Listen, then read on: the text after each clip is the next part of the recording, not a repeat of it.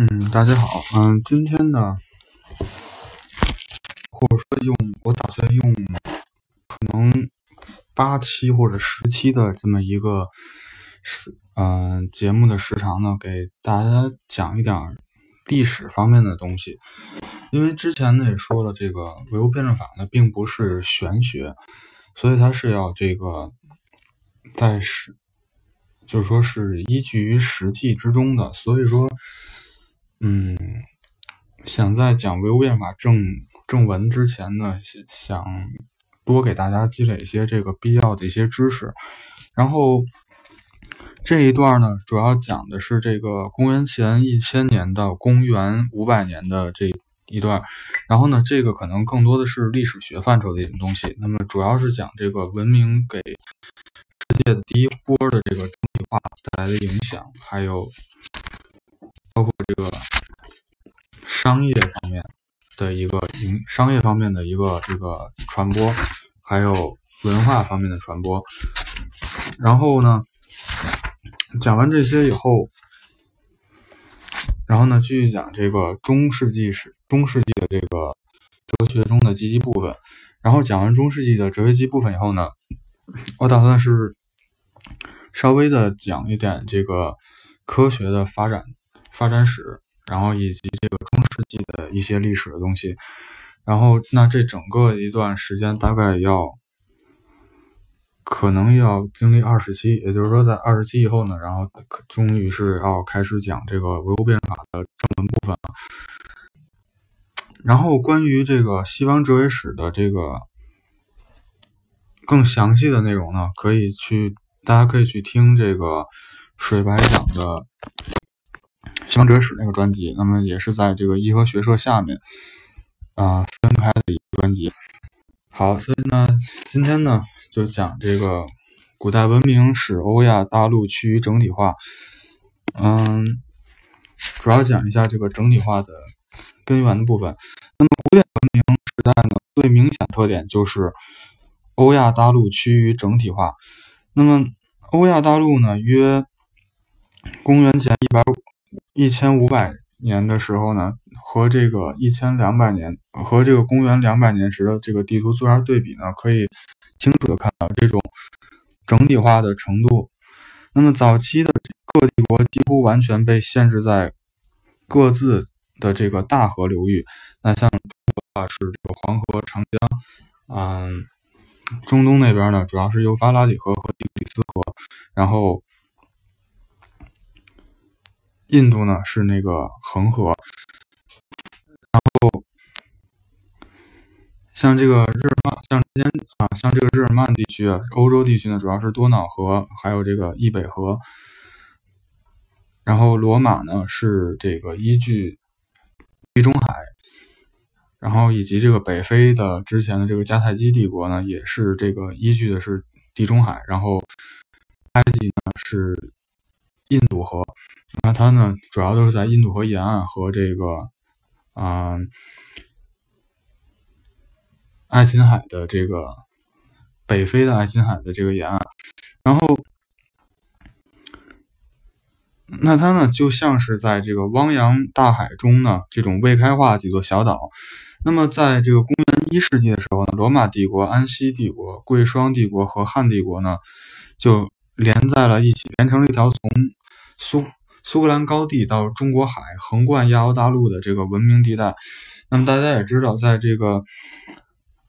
这个主要的功绩呢，可以归为汉汉代，也就是归为我们中华民中华的这个民族。因为因为汉武帝啊，要这个去征讨匈奴呢，然后开发了这个西域，然后呢，使这个中土与西域连连成了一片。之后呢，又把这个。开辟了丝绸之路，然后把中国的丝绸啊，中国的一些手工艺品呢带到了这个罗马。那通过这个商业上的一个连接呢，使这个文明得到了发展，然后呢，使这个欧亚大陆呢也连成了一片。那在早期的古代文明时期呢，也存在着某某种地区之间的相互接触，比方说。游牧民族呢，向四面八方的入侵，就证明了像这个中，像当时汉代的时候呢，那匈奴的这个因为需要粮食，然后呢频繁的南下，然后欧洲这边呢，日耳曼人、苏格兰人、苏格兰人和这个南斯拉夫民族呢，主要也是他南下，然后为了去抢粮食，或者说是抢一些这个劳动力，或者说他自己生产不了的东西。那么在古典古典的时代呢，地区之间的相互联系呢，已经更为密切了，更为多样化、持久化。不过，即便是古代的末期，古典时代的末期，欧亚东端的中国和欧亚西端的这个罗马帝国仍然不能建立正式联系，而因为呢，就是在欧在中国和这个罗马之间啊，还有这个。波斯人，然后还有这个，嗯，像印度人，那他们呢，在中间是相当于有起到了一定的阻碍作用。那所以呢，技术的进步呢，是这个欧亚大陆整体化的基础。那么这也是符合了这个唯物史观的那部分内容，就是说这个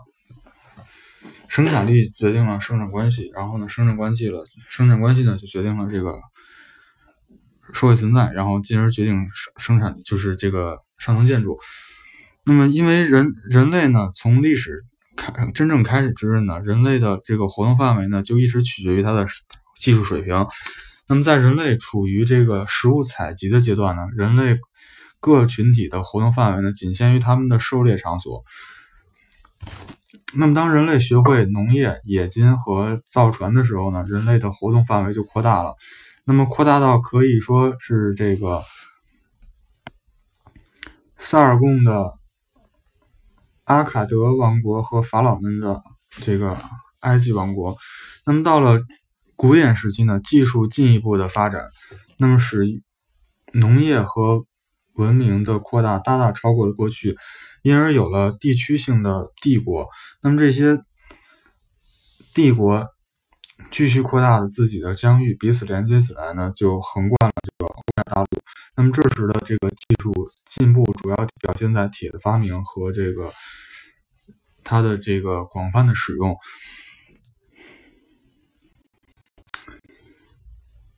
那这块呢，是是简单的简单的讲一下这个帝国、王国和这个共和国的区别。那么在嗯。古希腊的时期呢，古希腊最开始呢时候呢是先是一个个的城邦，然后呢大家可能有一定的联盟的关系，然后到后面呢形成了这样一个就是啊有一种共和国的层面在里面，就是像那时候的这个五百人的一个这个五百人的这么一个会议，然后包括之后还有这个讨论放逐法这些，然后呢。再到后面，也因为这个科技的发展啊，然后呢，使这个然后出现了像罗马那样的大帝国，包括这个同一时期呢，中国的这个汉朝和和秦朝。那么这个帝国的意思就是说，相当于是一个中央，然后呢管这一大片的地方，而共和国的意思呢，相当于是一个机构，然后呢。然后这个机构呢，由人们去选举，然后呢，产生这么一个这么一个这个机构，然后来管理这个地方。那么，一相当于是当时因为限于一个技术的一个水平的发展，那么从共和国后面呢，必然导致是帝国。因为从选举的话，那么如果说疆域非常大的时候，那么从这个。统计的角度，包括这个组织的角度，那么在当时那样一种情况下，很难的去组织这种全国性质的这么这种选举、这种投票。那么所以呢，这时候呢，就必然的会就是普天之下莫非王土这么一种形式的一个一种社会形态出现。那么就是帝国。那么王国呢？王国其实是有是一种有一种封建。的性质在里面，就是相当于是上面有一个大的中央，然后呢，这个中央呢把这个大的土地呢分给一个的诸侯，然后呢，这些诸侯有侯、有公、有王，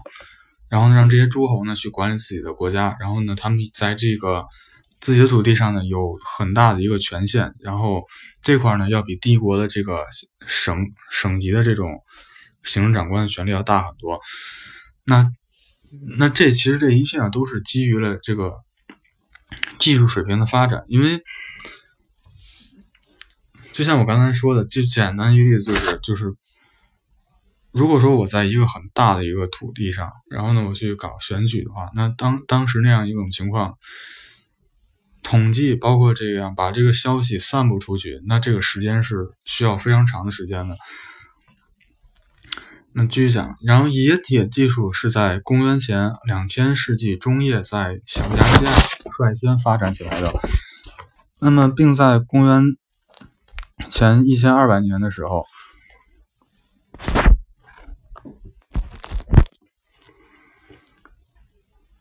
从这个，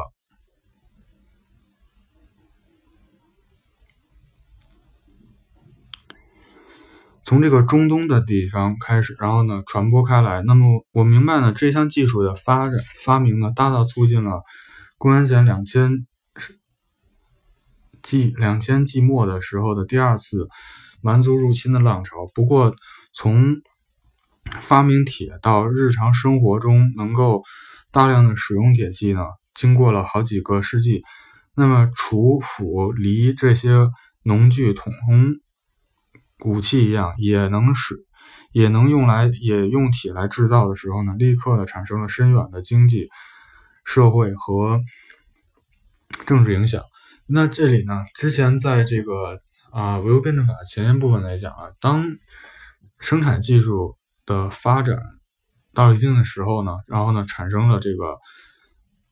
体力劳动和脑劳动的分离。那么，因为当时相当于是一个人呢，可以生产大于他自身需求的这个食物的时候呢，那么也就意味着有些人就可以不需要劳动了，对吧？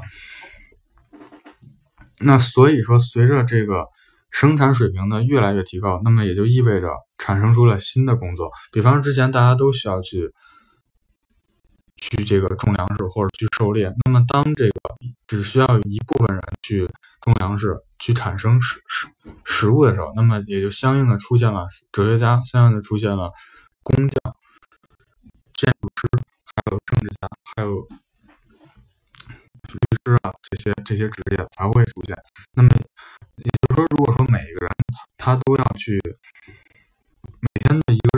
是要去采集食物，或者说去要去耕种食物的时候，那么就很难说产生出这个，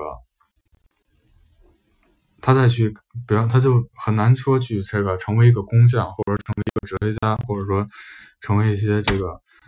政治家之类的。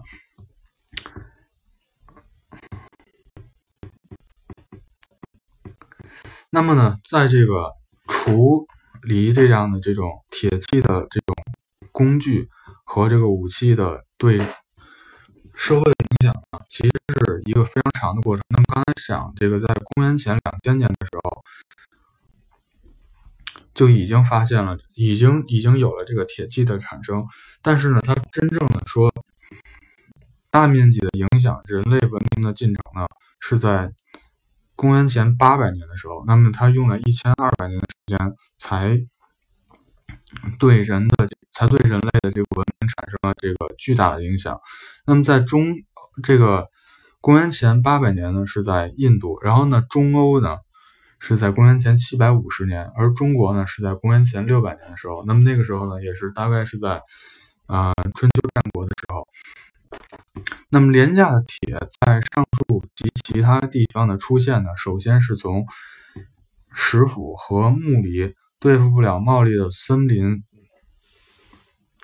那这个时候呢，就需要了，就是就有了一个很大的需求在里面，就是对一种更坚硬的东西，然后更轻的东西。那么现在呢，农农民的这样可以用坚固的锋利的铁斧和铁犁，将农业由中东。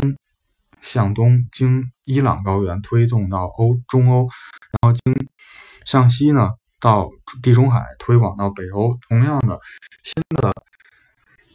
印度的亚利安人也向东推进，然后砍伐恒河流域的森林，而中国呢，人们则将他们的活动范围从黄河流域向南扩展到伟大的长江流域。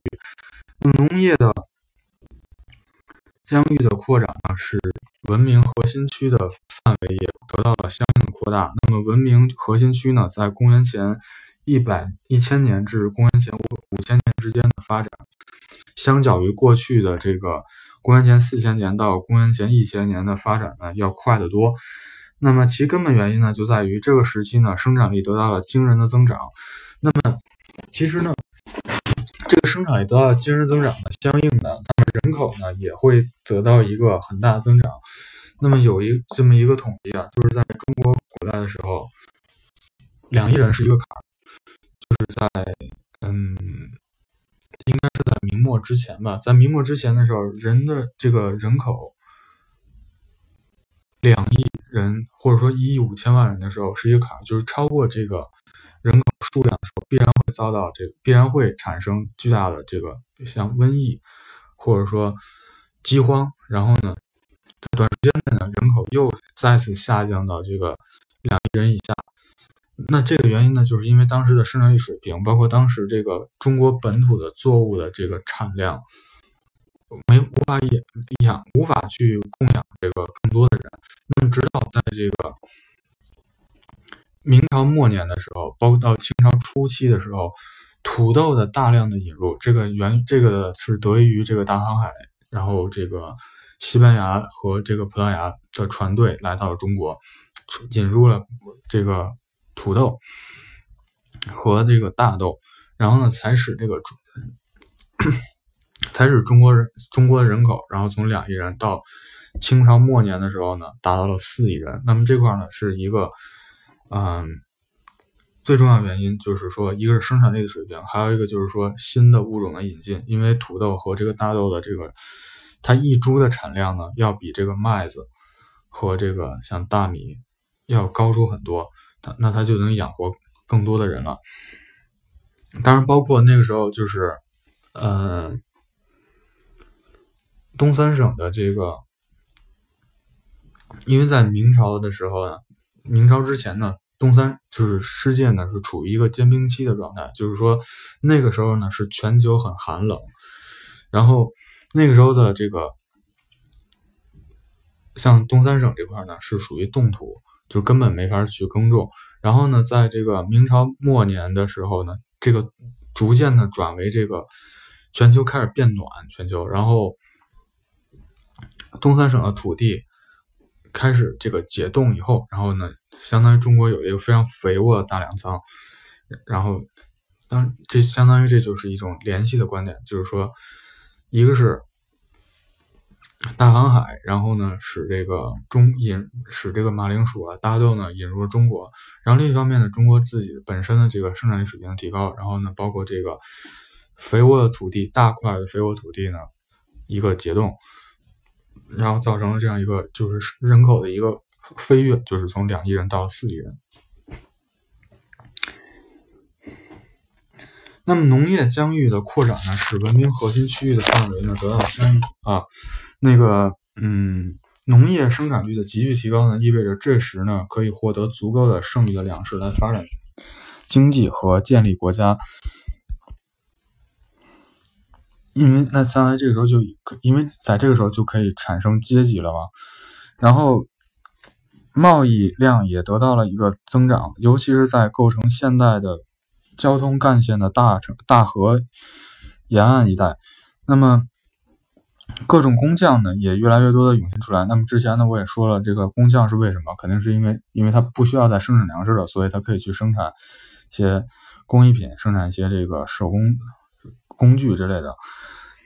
那么，为新起的农业公社呢提供所需的服务，为新兴的贸易呢提供一些所需的产品。那么最初呢，商品和劳务的交换是物物的交换方式。那么这这对买卖双方来说呢，显然是有不便的。那么从这个时候开始呢，相应的就要产生这个贵金属的货币。那么在公元前七百年的时候，小亚细亚。西部的吕底亚人，这个小亚细亚呢，就在小亚细亚半岛，是在今天的这个土耳其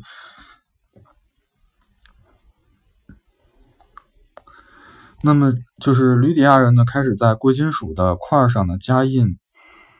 印戳，以保证这个质量和重量。那么不久呢，希腊各城邦又加以改进，然后铸造扁平的圆形的硬币。那么在硬币上呢，正反两面呢都印上这个戳记。那么金币和银币为大规模的批发的贸易或和区域间的贸易呢提供了便利的条件。那么铜铜币呢，使农夫们可以卖出自己的产品而无需物物交换，使工匠们可以自己的劳动然后换取工资而不是实物。这个结果呢，就是大大促进了各种商业，然后呢相相和这个这个相应的促进了制造业和农业的发展，使经济的这个。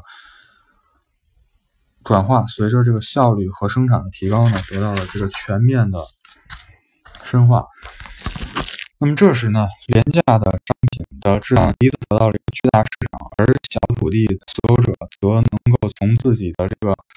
农业呢转向这个专门的农业，就自给自足农业转向一种专业专门的农业。那那比方说中国的这个种桑养蚕，那么在希腊呢是生产橄榄油和这个葡萄酒。那么新的这个铁器的工工具呢，也使人们可以创制造出更大的、性能更好的船，然后呢，从而使航海的距离越来越远，贸易的规模越来越大，开拓的殖民地也越来越多。那么最初的海最初海外扩张受到海盗行为阻碍。那时呢，海盗的海盗同路上土匪是一样的，把被看作是一种正常的活动。